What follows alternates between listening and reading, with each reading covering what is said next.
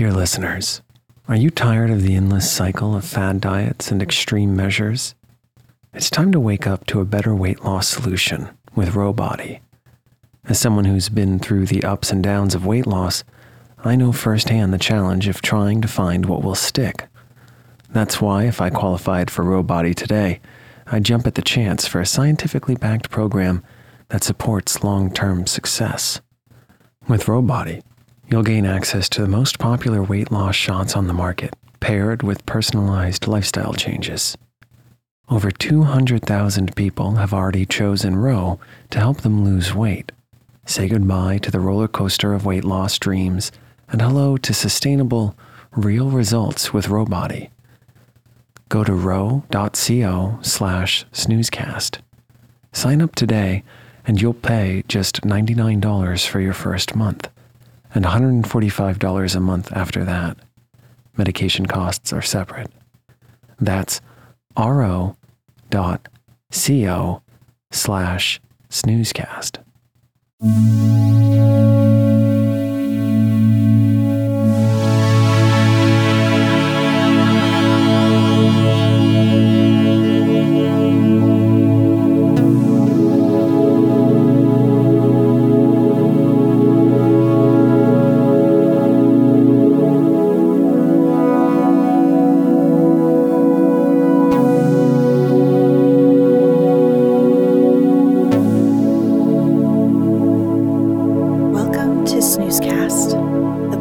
Designed to help you fall asleep. Find us on snoozecast.com and follow us on social media and wherever you listen to podcasts. Our current goal is to get to 100 reviews on the podcast app to help as many new listeners find us as possible. If you haven't subscribed and written a review yet, please do. Thank you to everyone who's taken the time to do so already. Please know that we read every single review, often out loud to each other, and we can't tell you how happy it makes us to know we are helping you find sleep. This episode is supported by Well Intentioned Monsters. Tonight, we'll be reading the classic tale Beauty and the Beast taken from the Blue Fairy book by Andrew Lang, published in 1889. The original story of Beauty and the Beast was written by Gabrielle Suzanne de Villeneuve within the culture of the aristocratic salons of the 1700s. It is thought that it has roots even longer ago in the tale of Cupid and Psyche the ancient chronicle from the Latin novel Metamorphosis.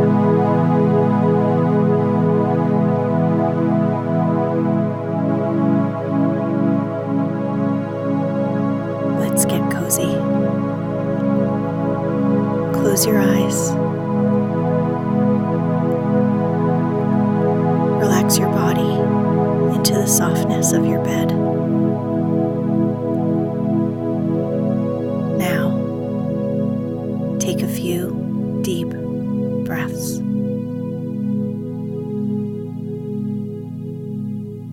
Beauty and the Beast. Once upon a time, in a very far off country, there lived a merchant who had been so fortunate in all his undertakings that he was enormously rich. As he had, however, six sons and six daughters. He found that his money was not too much to let them all have everything they fancied, as they were accustomed to do.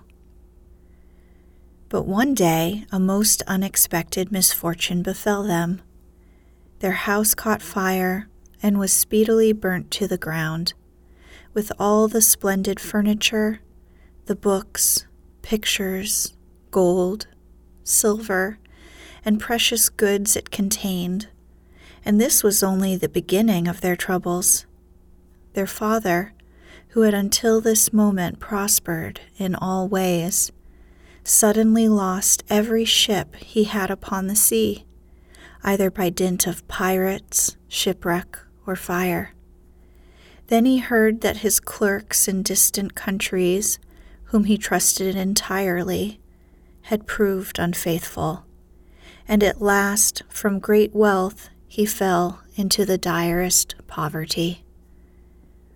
All that he had left was a little house in a desolate place, at least a hundred leagues from the town in which he had lived, and to this he was forced to retreat with his children, who were in despair at the idea of leading such a different life.